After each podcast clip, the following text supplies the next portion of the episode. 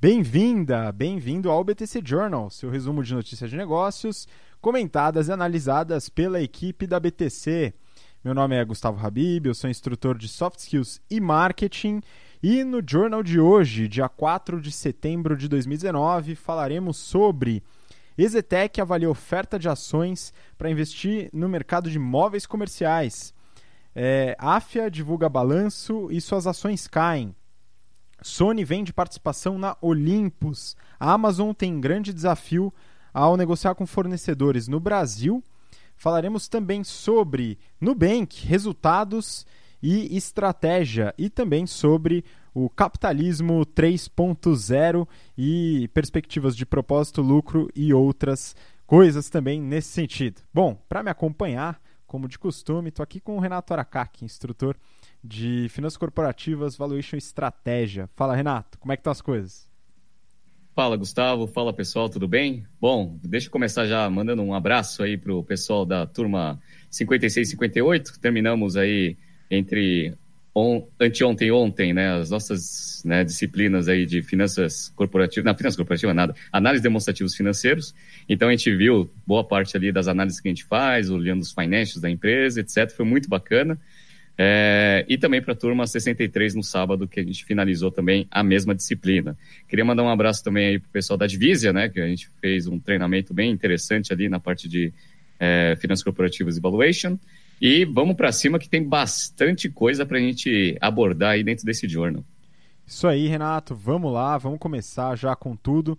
Né? A primeira notícia eu vou compartilhar na tela aqui com você que está acompanhando a gente pelo YouTube. Se você está acompanhando pelo podcast, o BTC Cast, eu vou falar a fonte e o título da notícia e recomendando sempre dar uma lida na notícia para complementar o que a gente fala aqui. Vamos lá então. A primeira é do Brasil Journal. Tá? O título é o seguinte: Exetec prepara oferta de ações para investir em prédios comerciais. Olha só, Renato, parece que o pessoal da Exetec assistiu o BTC Journal na semana passada. Né? É o seguinte. A notícia fala sobre o crescimento da Exetec, que a gente comentou na semana passada, então a gente avaliou os resultados da Exetec e um pouquinho do mercado de incorporação imobiliária no Journal da semana passada. Se você não viu, não perca, acompanha lá que é importante. E aí, dado que a gente comentou sobre o mercado, então a Exetec é uma grande incorporadora né, que faz os seus investimentos imobiliários, depois vende, muito focada em imóveis residenciais. Né? E a gente avaliou a dinâmica de imóveis residenciais e imóveis comerciais. Renato, eu queria que você resumisse um pouco do que você comentou na semana passada. E agora eles estão buscando essa oferta de ações, primariamente, é, é, primordialmente primária, tá? para poder gerar mais caixa e investir em imóveis comerciais. E aí, Renato, pessoal assistiu na semana passada, então? Pois é, semana passada a gente analisou o mercado, a gente já vem analisando o mercado, o segmento, assim, de uma forma geral já há algumas semanas. E aí, semana passada, a gente falou da Exetec, que ela, ela é bem gerida, ela vem melhorando bastante seus resultados operacionais, até porque a economia está tá aquecendo, então esse mercado vem melhorando. A gente viu que ela tem caixa líquido, não tem é, dívida é, líquida, então ela está muito bem posicionada aí para fazer grandes investimentos. Uma coisa que a gente tinha analisado semana passada é que a grande concentração da receita deles vem em imóveis é, residenciais que tem um volume maior, só que a margem bruta é menor. E aí, pequena parte da, da receita deles vem de imóveis comerciais, mas que tem quase o dobro aí de margem bruta. Então, né, essa notícia ela veio um pouco corroborar esse tipo de estratégia, que é o seguinte: você vai captar dinheiro no mercado para começar agora a investir em imóveis que têm margens melhores. Consequentemente, vai aumentar a rentabilidade do negócio, a gente viu que o, o ROI, que era bem baixo, né, da, da Ezetec, era muito abaixo aí da, da Cirela, por exemplo, e agora vai tentar aumentar a rentabilidade sobre o capital investido. Vamos ver. E eles têm bastante espaço ainda, né, mesmo com essa captação que eles vão fazer em mercado, de alavancar a empresa, captar dívida eventualmente para acelerar a expansão. Então a Ezetec está bem posicionada, vamos acompanhar aí a implementação dessa estratégia, mas é uma empresa que, para quem gosta do segmento, ela tem um grande potencial aí de rentabilidade futura, né? Fazendo aquela, aquela observação, né, que o ROIC desse segmento é bem apertado, né? Então tem que gostar bastante dele para investir nessa, né, em alguma empresa desse setor. é a paixão né, nos investimentos, mas é interessante, como você falou, a Zetec é uma empresa bem gerida, com resultados bastante sólidos, é, deve entrar no mercado de, de imóveis comerciais né, agora com essa, com essa nova oferta de ações e a ideia é levantar aí 800 milhões, cerca de 800 milhões de reais para poder alavancar, aproveitando a baixa dos juros, né, o mercado imobiliário crescente. E aí vamos ver se esse ROIC realmente dá uma bombada. Né? Vamos observar, a gente vai continuar acompanhando esse segmento, porque muita gente pede para a gente falar sobre o mercado imobiliário, é um mercado que está ganhando bastante importância. Legal, vamos continuar. A próxima notícia, tá? Falar rapidamente aqui sobre a Amazon no Brasil. Então a notícia é da, do valor econômico. Tá? o título é o seguinte: Amazon aumenta portfólio no Brasil. Essa notícia, Renato, fala sobre a expansão dos produtos que a Amazon distribui aqui no Brasil. Tá? Então, no começo do ano, eram cerca de 120 mil produtos tá? com estoque próprio. Tá? Então, eles têm o um marketplace, ou seja, a Amazon todo mundo conhece, né? grande varejista aí do mundo, uma das maiores empresas do planeta em valor de mercado. Né? É, no Brasil, entrou exclusivamente com marketplace, ou seja, realizando aí uma loja virtual, só que comercializando é, produtos de outras lojas que emitiam sua própria nota fiscal, faziam entrega por conta e assim por diante. E a partir do ano de 2019 eles começaram a trabalhar fortemente também com é, estoque próprio. Iniciaram com 120 mil produtos no ano e agora estão com mais de 200 mil produtos. E o desafio aqui, Renato, é a negociação com os fornecedores. Né? Por quê? Porque a Amazon tem um modelo de negociação que no Brasil não é tão comum. Né? Então acho que você deu uma, uma olhada nisso com a experiência no varejo que você tem. Né? Explica um pouquinho como que é esse modelo, o que, que a Amazon espera né? e como que funciona aqui no Brasil. Bom, a Amazon ela quer, obviamente, estender né, o seu portfólio, expandir seu portfólio para, consequentemente, ter mais opções dentro do seu site, aumentando o tráfego e aumentando as transações. Daí é uma estratégia que ele já fez lá nos Estados Unidos, usando lá o marketplace né, para conseguir expandir a quantidade de produtos oferecidos sem aumentar muito o estoque. E aqui no Brasil ele está implementando a mesma coisa. O, o, histórico do Brasil em varejo, principalmente para canais, diversificação de canais e usando o canal digital, é que, na verdade, o pessoal não, não enxerga ainda né, os, os, canais digitais como se fosse um canal, mais um canal de venda que eventualmente ele vai se integrar com os, os outros canais, eventualmente canais físicos, para aumentar a receita da empresa e beleza. Então, como que surgiu né, esse canal digital no Brasil? E muitos varejistas usaram isso é, nesse sentido, né? Que é o seguinte, ah, eu vendo as coisas no meu canal físico, as coisas que mais giram, ganho dinheiro, e se sobrar alguma coisa, o que eu faço? Eu posso mandar para o outlet, ou faço uma promoçãozinha, ou eu queimo isso num canal digital. Então, o pessoal sempre utilizou o canal digital como uma válvula de escape, um canal alternativo, né? Então, é, quando na reportagem está falando que o, os fornecedores precisam entender melhor o modelo de negócio da Amazon, é isso. A Amazon não é só um canal alternativo, né? não sendo o principal. Ele tem potencial de ser o principal canal dos fornecedores se eles utilizarem isso de uma forma eficiente. Então, esse processo de educação é um processo que a Amazon vai ter que desenvolver aqui dentro do, do Brasil, né? junto com o Submarino e todo mundo aí que tem nessas operações para conseguir colocar na cabeça dos fornecedores que canal digital via Amazon, por exemplo, pode ser o principal canal de venda do negócio, não apenas uma válvula de escape aí dentro dos outros canais que ele tem. É um trabalho árduo, né? Mas é, lá nos Estados Unidos eles demoraram anos e anos para conseguir educar todo mundo. Aqui no Brasil vai ter que trabalhar um pouquinho também para conseguir colocar isso na cabeça de todo mundo. Exatamente, Renato. E para os fornecedores, eu acho que é ainda mais é, desafiador, né? Tanto o fato de mudar essa visão do canal digital, não só como válvula de escape, mas como possivelmente o principal canal de distribuição de seus produtos, como também é, tentar trabalhar em cima da, da monopolização de canal. Né? Então, se a Amazon vira um canal é muito relevante na venda dos produtos, os fornecedores podem perder poder de barganha e assim se prejudicar em relação à negociação com a Amazon. Né? Isso com certeza acontece nos Estados Unidos e em outros países com a própria Amazon e com outros grandes canais que acabam monopolizando as vendas dos produtos desses fornecedores. Né? Aqui aproveitando, só fazendo um breve parênteses, indicação de livro que alguns alunos pediram bastante. Né? Como a gente acabou soft skills, está acabando nessa né? semana, é a última aula de apresentação, a gente trabalhou bastante a parte de negociação, né? indicar aqui, relacionado a esse tema também, negociação com fornecedores, um livro que eu gosto bastante, tá? Que é esse livro aqui, quem está no YouTube está vendo, chama Acordos Quase Impossíveis, tá? O autor é o Deepak Malhotra que é um professor da Universidade de Harvard. Tá? Infelizmente não tive aula com ele, é um cara bastante renomado lá na universidade e ele conta muitos casos, né? Um consultor aí que ajudou várias empresas em negociações com fornecedores, com clientes e M&As também, tá? E fala sobre como negociar bem sem dinheiro e força, que é negociar com dinheiro fica muito fácil, né? Se você não tiver toda a bala, como geralmente os fornecedores não têm em relação à Amazon, né? O, a relação comercial aí da Amazon é um pouco mais agressiva para o lado da Amazon, é importante entender alguns conceitos com mais clareza, beleza? Bom, vamos continuar então, foi só um parênteses. Próxima notícia tá? A gente vai falar de uma empresa que a gente já comentou aqui também, tá? Essa daqui é do Brasil Journal e o título é o seguinte: Áfia reprova e desaba 30% em primeiro balanço pós-IPO. Tá, então vamos resumir para quem está acompanhando e não viu o histórico do BTC Journal. Tá? A gente já analisou, né, fez uma breve análise sobre a Áfia. A Áfia é uma empresa brasileira que fez o seu IPO na Nasdaq tá? e atua é, principalmente com educação na área da saúde. Tá? Então, o seu principal modelo de negócio hoje são as universidades de medicina né? e é, também cursos é, à distância tá? de formação e preparação para residência médica. Né? E eles abriram capital nos Estados Unidos e divulgaram seus resultados, né, Renato? E aí, pelo título da notícia, né, as, as ações caíram 30%. Parece que os que os acionistas ficaram decepcionados. Como é que você avalia esse resultado da AFIA Educação, Renato?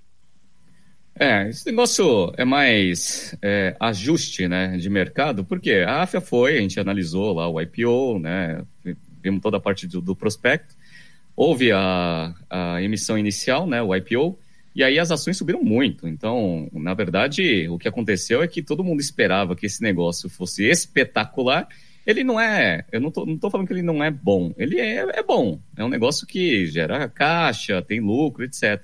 Mas os investidores lá fora, às vezes, eles ficam assustados, né? Porque eles ficam lá vendo Uber, ficam vendo o WeWork, ficam vendo lá o, a Tesla, lá, empresa que dá prejuízo e não gera caixa e joga o valuation lá em cima. Imagina quando você vê uma empresa que tem uma perspectiva boa, né? Vai abrir capital, já dando lucro, gerando caixa. Aí, né, depois do IPO, as ações subiram muito.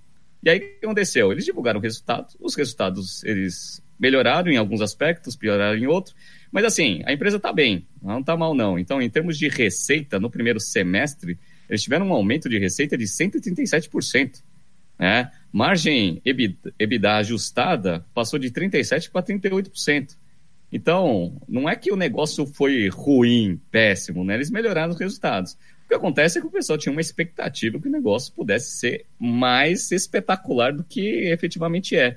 E aí a gente faz aquela correção de mercado. Fluxo de caixa operacional também, que é uma das coisas que a gente aborda né, nas nossas aulas de contabilidade, passou de 33 milhões né, nos primeiros seis meses do ano passado para 108,8, ou seja, 109 milhões.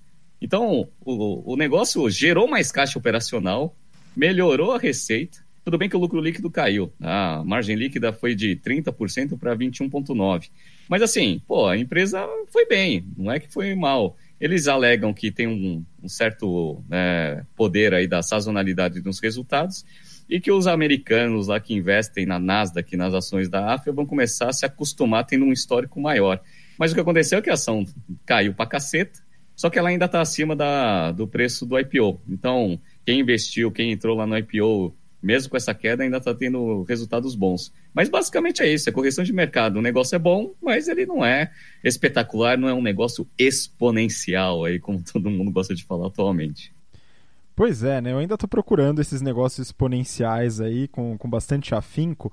E eu gosto bastante do negócio da AFIA, né? Até por ser no setor de educação que a gente tem bastante proximidade, né? E poxa, teve um aumento semestre a semestre, né, comparando 18 com 19, de 137% da receita, 145% do EBITDA ajustado, né? É, a margem EBITDA aumentou 1.2 pontos percentuais e então assim, houve melhoria é, de, de produtividade na empresa e ela tem essa questão da sazonalidade, porque é, pelo que consta na reportagem e também no, no balanço da AFIA, né, a competência que eles colocam para alguns setores ali é na entrega das apostilas, e isso é muito forte no primeiro e no quarto trimestres. Tá? Então, por você vai avaliar o segundo trimestre em relação ao primeiro trimestre, realmente teve uma diferença grande, mas é efeito da sazonalidade, e já que a empresa gera caixa e gerou nos dois, nos dois trimestres, né, é, não é tão preocupante assim, imagino, né, Renato? Sem dúvida. Isso daí é, é, é, o pessoal lá fora tentando entender um pouco do modelo de negócio. Então, vai, vai agora, cada trimestre eles vão colocando os resultados. Depois, se você tiver um ano, e aí o pessoal já vai conseguir modelar direito, já vai conseguir ter as projeções, vai entender melhor aí como que funciona esse mercado aí de educação no Brasil. Aí eu acho que a ação ela começa a ter menos volatilidade e ela vai estar num patamar um pouco mais mais razoável aí de valuation. Isso é uma das coisas, né? E uma coisa que, obviamente, a gente precisa colocar aqui também como é, informação relevante é que ela está lá na, na, Nasdaq, é uma, é uma empresa que abriu capital lá fora, as ações elas são tradeadas em dólar, e, obviamente, os resultados do negócio é em real. Então, qualquer variação que tem aí do real, que teve bastante aí nesse segundo trimestre, né, ele também vai afetar, de alguma forma, o valor das ações. Então, tem que colocar tudo em perspectiva para analisar o negócio. Mas, assim, de forma absoluta, o negócio está bem. Não está ruim, não. Boa, isso aí, concordo. Vamos seguir. Próxima notícia, então. Essa daqui é do Valor Econômico, tá? E o título é o seguinte: é Financial Times. Sob pressão de investidor, Sony decide vender fatia na Olympus. Tá? A Olympus é uma empresa bastante grande que tem primariamente suas atuações no, no segmento de equipamentos médicos, tá? mas também atua com equipamentos de câmera e áudio. É, e a Sony ela tem uma influência muito grande de um investidor chamado Daniel Loeb, tá? que é o chamado investidor ativista. Né, Renato? Eu ia falar um pouquinho do que, que você considera um investidor ativista. Mas só para colocar alguns dados aqui, então a venda é uma participação de 5% da Olympus, que a Sony tem, é no valor aí de. É, é, é avaliado em, em, ienes, mas o valor em dólar é cerca de 756 milhões de dólares. Tá? E a ideia é trazer estratégia para o core business de entretenimento. Tá? Bom, Renato, me conta um pouquinho aí a sua visão desse investidor ativo. O que é um investidor ativista, hein? É, pelo que consta no mercado, o investidor ativista é aquele investidor chato pra caceta, né? É aquele cara que compra a participação da empresa para ficar palpitando na gestão do negócio. É o pior tipo de acionista que existe para um gestor de empresa, né? Aquele cara que fica lá, ah, mas por que você faz isso? Por que não faz aquilo? É, alguns private equities eles atuam dessa forma. Então, tem a private equity que ele investe numa empresa e ele acredita que o gestor é o cara que mais entende do negócio, então deixa ele minimamente livre aí para tomada de decisão. Algumas coisas, obviamente, ele discute, mas o Private Equity confia. Mas tem Private Equity, por exemplo, que não. Ele vai lá, investe no negócio e ele tem uma atuação mais direta, tanto na estratégia quanto na implementação, inclusive indicando alguns, alguns diretores, né? Então parece que este é o caso aí deste cara aí, né? Enchendo o saco da Sony.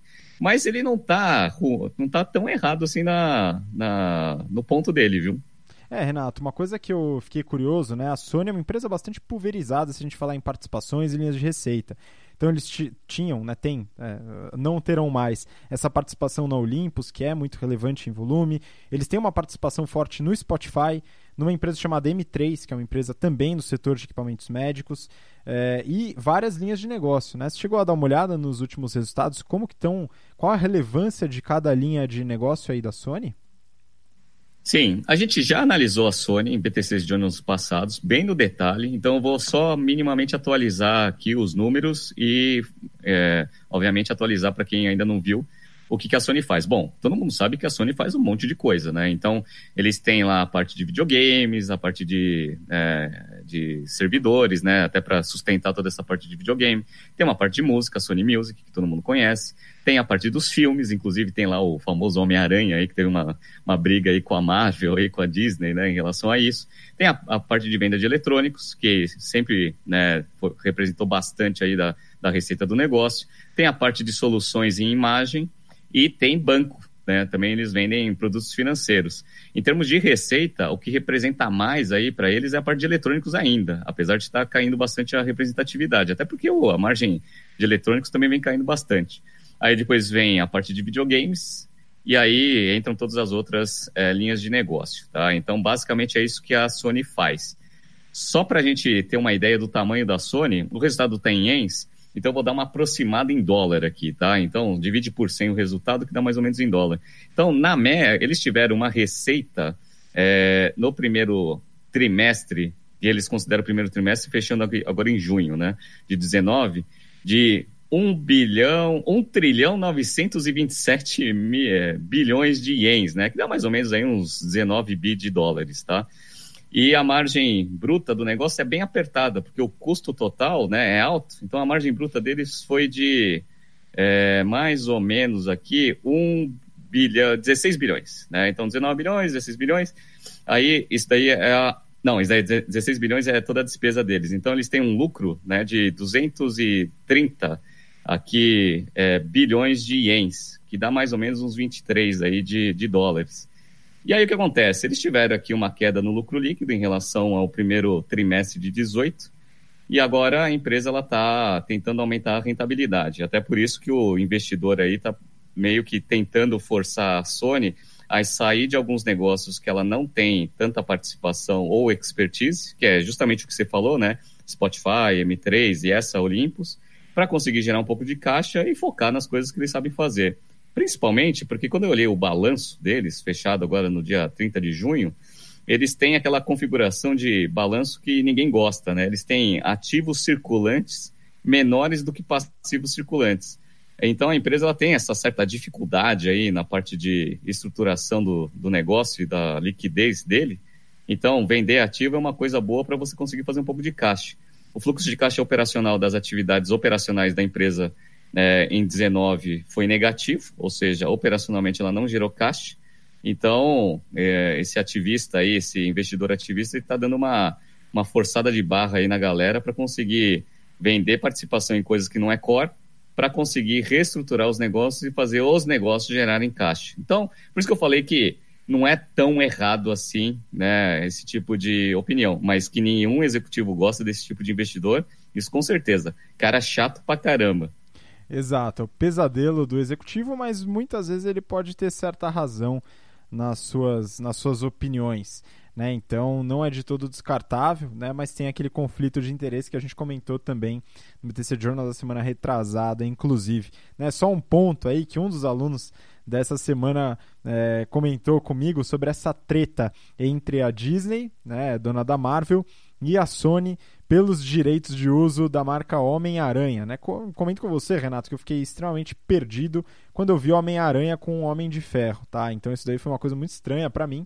Mas enfim, essa briga né, entre a Sony e a Disney, agora pelos direitos de uso e de licenciamento, né, dado que fez muito sucesso Homem-Aranha dentro da Marvel, agora a Disney quer puxar o carro de volta, né? Mas vamos lá, a Sony quer puxar o carro de volta, mas a Disney tem bastante força aí, né, Renato? Tem. É, na verdade foi o seguinte, a Marvel passou por um, um, um período muito ruim lá no passado e para conseguir sobreviver, ela começou a vender os direitos, né, da, de alguns personagens para algumas grandes empresas, inclusive, né, Homem-Aranha aí para a Sony, vendeu para a Fox lá o negócio lá do, dos, dos Quarteto Fantástico lá e alguns outros lá. Para quê? Para conseguir sobreviver. Aí o que aconteceu? Aí a Disney foi lá, comprou a Marvel, beleza, a Marvel agora está super bem estruturada a Disney ela foi para aquela estratégia Joselito, né, que é de volta, e foi lá comprou a Fox, né, nem negociou, né, para ter os Quarteto Fantástico e os outros, comprou a Fox toda e pronto, já tenho tudo em mãos. Só que a Sony é um negócio um pouco diferente, a Sony é muito maior. Então, com a Sony, eles conseguiram é, resgatar o Homem-Aranha para conseguir entrar lá no universo cine cinematográfico da, da Marvel. E aí o que acontece? Ele é o famoso grande sinergia, né? Pegando um pouco desse negócio e transformando para business, quando você consegue colocar um monte de personagens do, tudo dentro de um mesmo universo, você ganha sinergia em todos. E aí o que aconteceu, né? Teve os dois filmes aí do Homem-Aranha, que aí foi né, dentro do universo, mas não com os personagens. E esse último aí bateu mais de um bi de dólares. Então, puta sucesso. Foi o filme do Homem-Aranha que mais arrecadou. E aí o que aconteceu? A Sony foi lá, olhou grande, né? Falou assim: olha, nossa, o Homem-Aranha começou a dar dinheiro de novo, fantástico, né? Estava meio esquecido. Aí eles falaram assim, ah, eu não quero mais dividir nada com a Marvel, quero fazer eu mesmo. Aí aconteceu essa briga, né? Então a Marvel, ela quer o Homem-Aranha porque ela já inseriu em todas as histórias dele. E a Sony falou o seguinte, cara, se você quiser, você tem que pagar mais. Aí parece que, obviamente, está com um entrave aí. Ninguém tem uma solução para isso ainda, não está batido o martelo, mas a princípio a Sony ela vai querer pegar o Homem-Aranha de volta e fazer as histórias ela mesma. Vamos ver se a Sony consegue, né? Para os amantes da Marvel vai ficar ruim, mas eu acho que para a Sony, eventualmente, ela tem bastante personagem para conseguir fazer também um universo legal aí, ganhar bastante dinheiro. Vamos ver.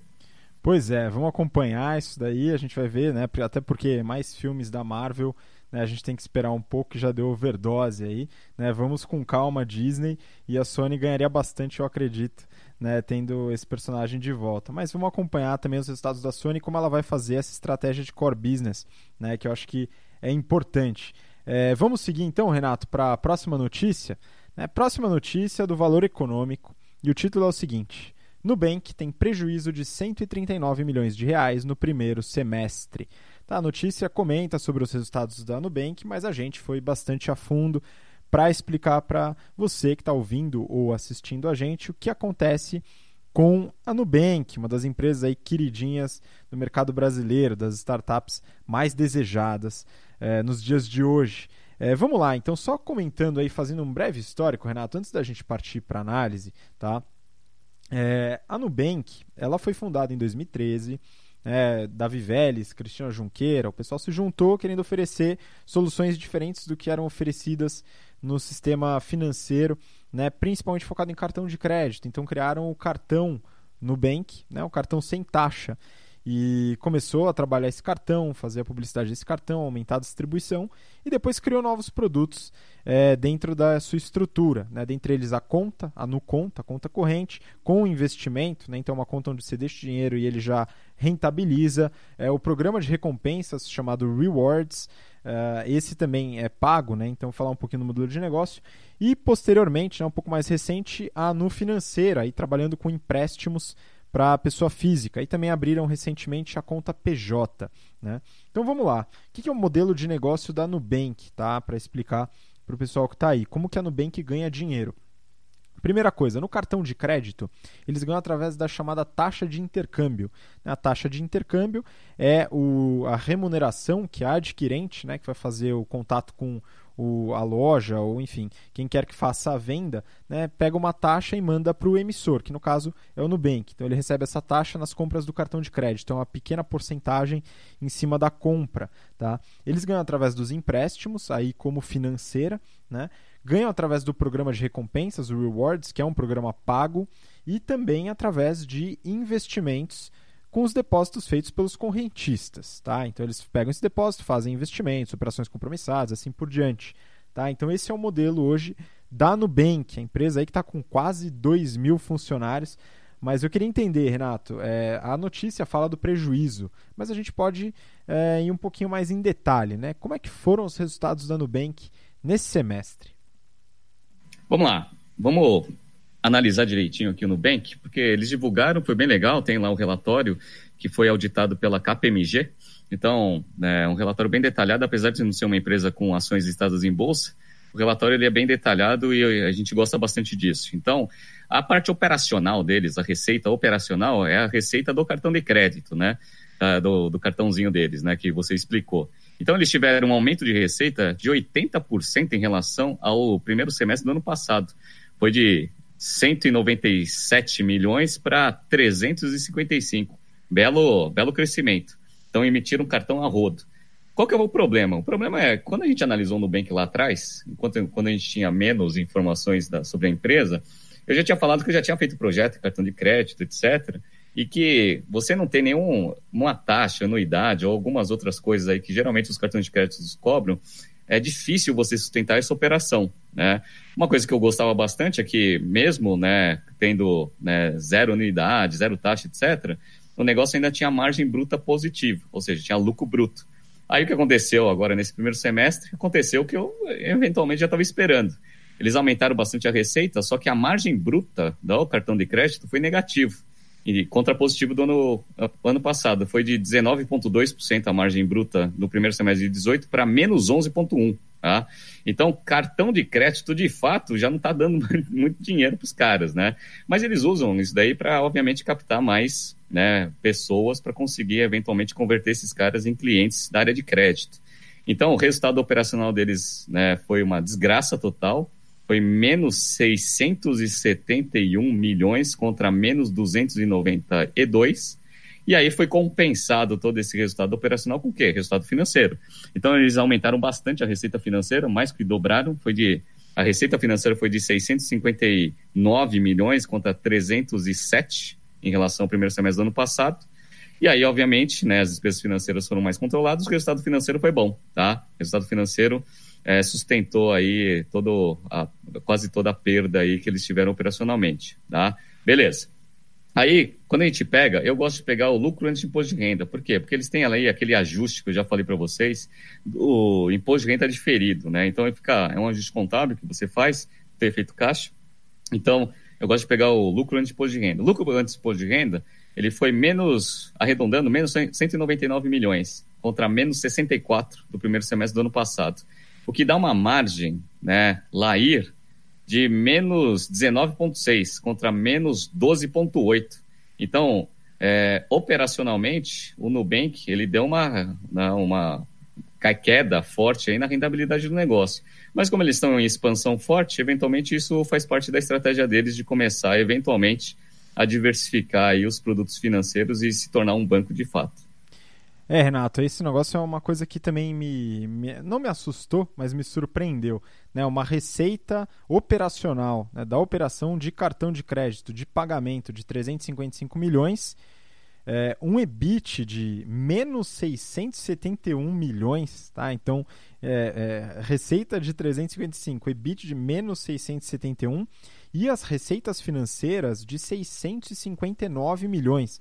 Né? O resultado financeiro é um pouco menor que isso, porque tem as despesas, mas receita financeira é quase o dobro da receita operacional. Tá? Isso devido a quê? Devido ao uso do dinheiro do, do, do, depositante, né, do cliente, do correntista, né, através aí de cédulas de crédito bancário, tá? Então de operações que eles realizam é, com esse caixa todo e instrumentos financeiros, né, investimentos que eles realizam é, através desse, desses depósitos. Tá? Então, é, realmente, as receitas financeiras, quase o dobro das receitas operacionais, eu acredito que já a gente já começa a ver que o Nubank não é empresa de pagamento, o Nubank é um banco mesmo, né? Então, talvez seja interessante aí começar a reformular esse balanço para trazer um balanço mais parecido com o balanço de um banco, né, que traz receitas de intermediação financeira, depois as receitas operacionais e de serviço e assim por diante, né? Mas Renato, outra coisa que foi interessante no resultado foi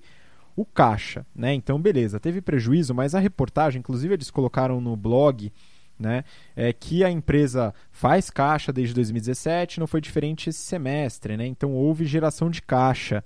Como que foi a geração de caixa então nesse semestre, hein? Bom, vamos lá. Olhando aqui, e o ponto que você colocou ele é extremamente relevante. Por quê? Porque a geração de caixa operacional do negócio ele só foi positivo esse semestre principalmente por causa do, do dinheiro que os correntistas estão depositando lá, porque agora o Nubank é um banco, né? ele não é mais uma, uma operação de cartão de crédito. Então, quando você pega o fluxo de caixa operacional do primeiro semestre, ele foi positivo em 2,4 bi de reais, contra menos 154 milhões é, do primeiro semestre do ano passado. Aí a gente vai analisar direitinho aqui onde que foi a grande pancada ali do fluxo de caixa operacional do negócio ele está muito concentrado ali em depósitos, ou seja, você deixa seu dinheiro lá no, no, conta e agora tem um produtinho financeiro ali que tem uma rentabilidade que aí não é título público, né? É Nubank a garantia. É, tem 2 bi 781 de depósitos, ou seja, você deixa seu dinheiro parado lá no, no conta, ele rende 100% CDI ali, obviamente tem tabela regressiva ali de todos os, é, os investimentos financeiros, né? Beleza. Então, 2.781 bi né, da, desse 2,4 bi de fluxo de caixa operacional gerado no semestre foi depósito. Né? Se a gente arranca esse cara aqui, ele dá um consumo de caixa operacional de 300, quase 300 e poucos milhões aí. Então, de fato, ele já é uma instituição financeira, né? Não é mais uma empresa de cartão de crédito. Então, gerou caixa operacional muito alicerciado aí por causa desses depósitos. Fez investimentos aí, atividades de investimento, né? Investimentos em 557 milhões. E aí, obviamente, teve um fluxo de caixa das atividades de financiamento também positivo, principalmente porque aumentou aí bastante aí também, tanto a parte de empréstimos e eles têm também aí aumento aí do, dos aportes aí dos, dos acionistas. Então eles fecharam o caixa aí na, no primeiro semestre em 2,7 bi. Tem dinheiro pra caramba para fazer operação financeira. Então, é, quando você, quando está lá no blog, que eles sempre geraram caixa, é, é importante entender o que, que, que, eles querem dizer com isso. Gerar caixa operacional é, no primeiro semestre do ano passado não gerou, né? Agora, se for só geração de caixa de fato, aí como que você pode gerar caixa se não for pelas suas operações? Ou desinvestindo, é um, é um jeito, ou recebendo dinheiro de terceiros ou de capital próprio, né? Ou via dívida ou via injeção de dinheiro. Como eles vêm recebendo aporte pra caramba aí nesses últimos tempos, de fato, né, o fluxo, eles geram caixa, né? Agora, quando a gente fala geração de caixa, a gente quer saber geração de caixa operacional. Isso daí no primeiro semestre do ano passado né, tá aprovado aqui pelos próprios financials que eles divulgam, que não é o caso, né? Mas, enfim, né? É um negócio que a gente confia, porque, puta, setor financeiro no Brasil não, não, é, é, difícil não dar dinheiro, né? É difícil não dar dinheiro. Se, se for implementar a operação de uma forma eficiente, esse negócio vai dar dinheiro. Tem Goldman Sachs aí como um dos grandes investidores. Então, esse negócio, eu já falei pro pessoal, pode dar prejuízo a rodo, não vai quebrar nunca, tá? Pois é, é, e aquilo que a gente tinha comentado no começo, né, Renato? Então, o modelo de negócio leva em consideração a taxa de intercâmbio, que são as operações de cartão de crédito. Essa daí eu acredito que não vai ser sustentável, né? já não é, e eu acho que não vai passar a ser sem as taxas, né? sem, sem você ter uma anuidade no cartão ou algum outro tipo de receita. Se a gente fala da, do programa de recompensas, ele é, eu não vou dizer que ele é irrelevante, mas ele é muito pequeno em relação às outras receitas. Ele foi cerca de 40, quase 40 milhões de reais no primeiro semestre contra é, os 355 das receitas operacionais, que engloba esses 40, ou 659 milhões das receitas financeiras. Né? Então não é cartão, não é rewards, é o que? Empréstimo e é, depósitos, né, o trabalho do dinheiro dos correntistas. Ou seja, se configura como um banco, né, defini é, definição de banco propriamente dita. Né? Então, na minha visão, Renato, não sei se você concorda, mas o Nubank é um banco com uma bela estratégia de marketing. Inclusive, é, vale a pena aqui comentar sobre o marketing excelente que a Nubank faz, tanto de posicionamento de marca como de, de publicidade, de promoção e também o atendimento ao cliente que é espetacular, tá? Então eu acredito é um banco, né? Eu acho que deve começar a se comportar como um banco, falar que é um banco e trazer balanço de banco, né? Só essa a sugestão aí que eu passo só para a questão de coerência, né? Mas eu gosto bastante é, da empresa e está indo bem. Não, sim, sem dúvida. É, a única coisa que eu queria só, que eu achei bem interessante na hora que eu estava analisando o DRE, né, o PNL dos caras, foi o seguinte. É, eu entendo, obviamente, que você está no crescimento acelerado, você tem é, bastante ineficiência nesse processo para depois, quando você ficar grande, eventualmente você conseguir é, buscar eficiências para fazer o negócio ficar extremamente rentável, né? Uma coisa que me assustou bastante foi o crescimento aí de algumas despesas. Então, vamos pensar aqui em receita operacional, ele foi de 355, né, para desse semestre contra 196 do trimestre anterior, lá uns 80% de, crescimento. Beleza, tá? Show. Agora, quando você pega assim, despesa de pessoal, ou seja, folha de pagamento, ele foi de 60 milhões do primeiro semestre de 18 para 117, quase dobrou, né? Mas ficou pouquinho ali para dobrar. Eu, eu, entendo que você precisa né, é, de muita gente, porque ainda você não criou os processos, etc e tal. Mas, nossa, meu, a galera contrata a gente a rodo, viu? E a folha de pagamento está explodindo. Outra conta de despesa que eu vi que explodiu aqui também foi despesas administrativas. Eles tiveram despesas administrativas é, no primeiro semestre de 18 de 34 milhões no primeiro semestre. Agora foi para 123, né? Quatro vezes, né? A despesa administrativa. Então, assim, eu entendo, né? Tá crescendo, beleza, tal, não tá dando prejuízo, mas tá dentro da estratégia do negócio, beleza. Mas assim, é, me impressiona o crescimento das despesas, né, da, da do Nubank para conseguir é, suportar esse crescimento. Bem interessante. Vamos ver lá na frente como que ele vai conseguir fazer a otimização para fazer esse negócio virar uma máquina de dinheiro de fato. Exatamente, né? Eles estão na estratégia de crescimento. A estratégia de crescimento é internacional, então tanto Argentina, México e depois outros países tá? Que eles vão acabar expandindo.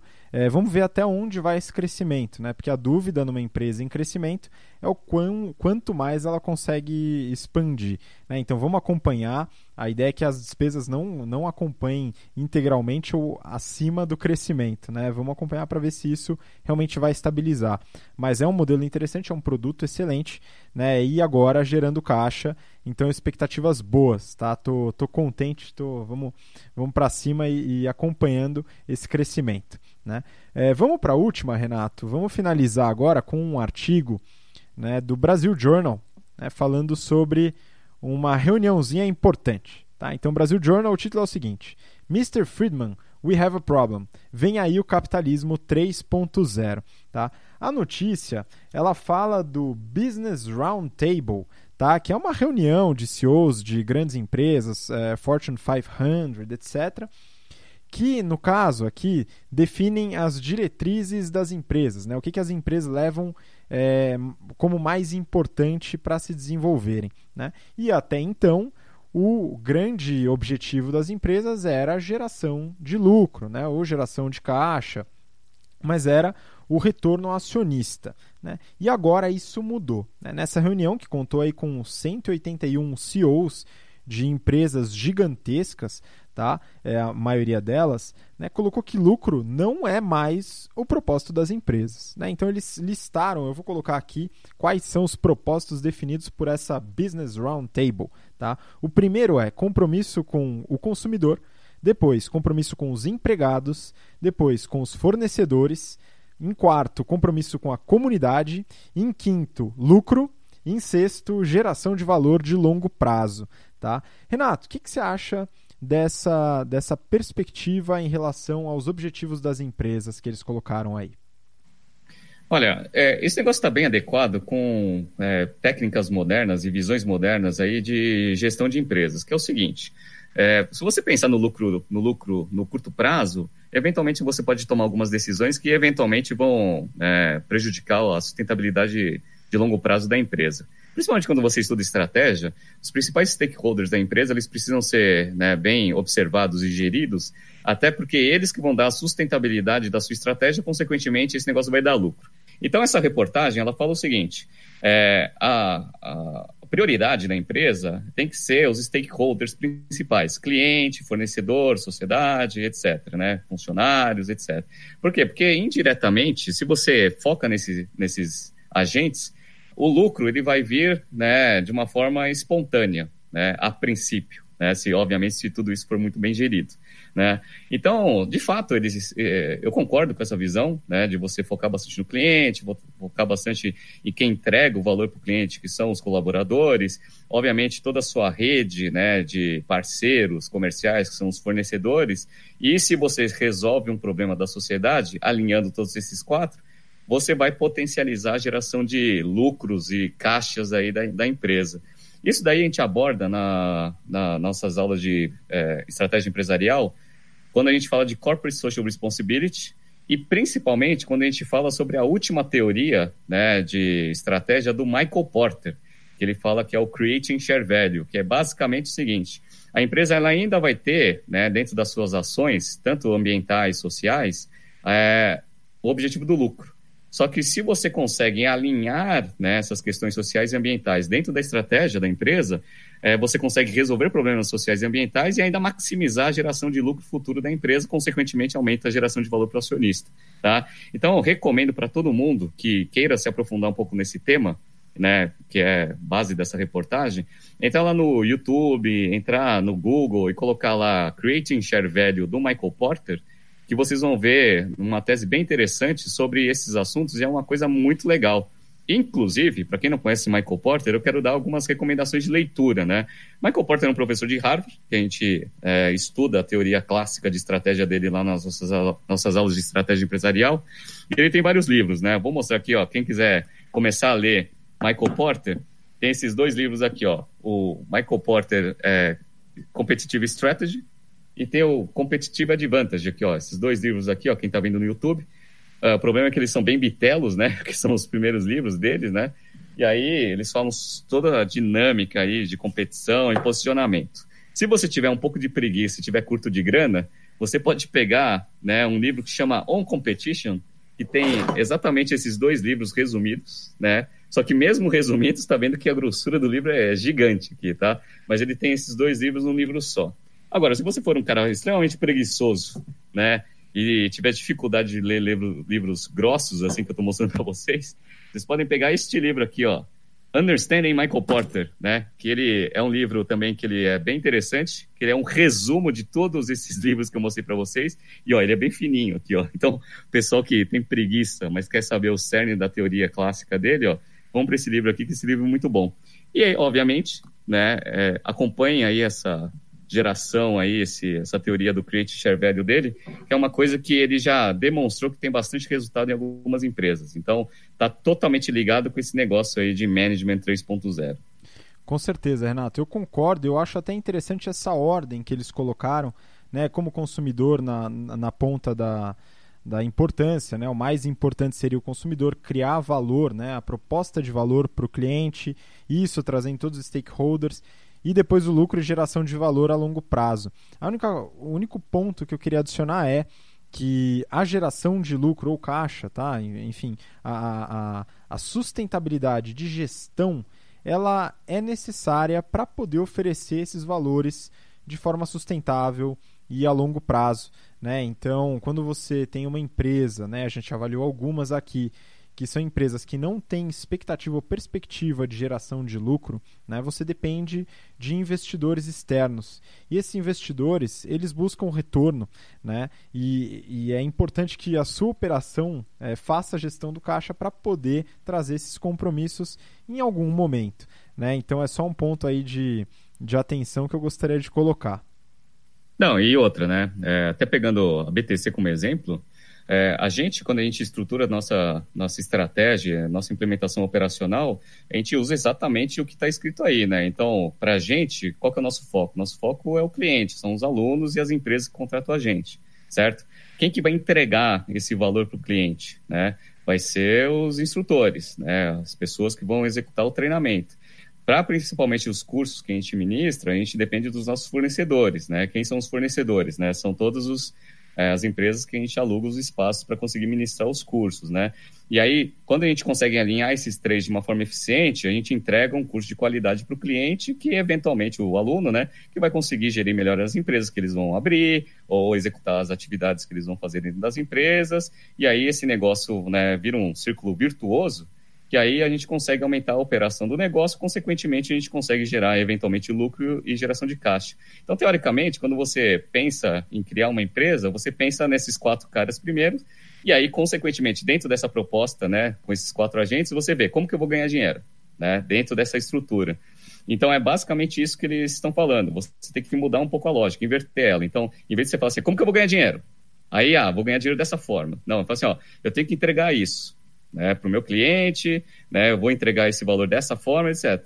Dentro desse contexto, como que eu vou gerar lucro e resultados, né, geração de valor para acionista em longo prazo? Então, essa inversão né, das prioridades é uma coisa que algumas empresas já vêm implementando, né, e com bastante resultado, e de fato, né, é aquele negócio que a gente falou, também não dá para entregar valor para todo mundo e não dá valor para acionista, né?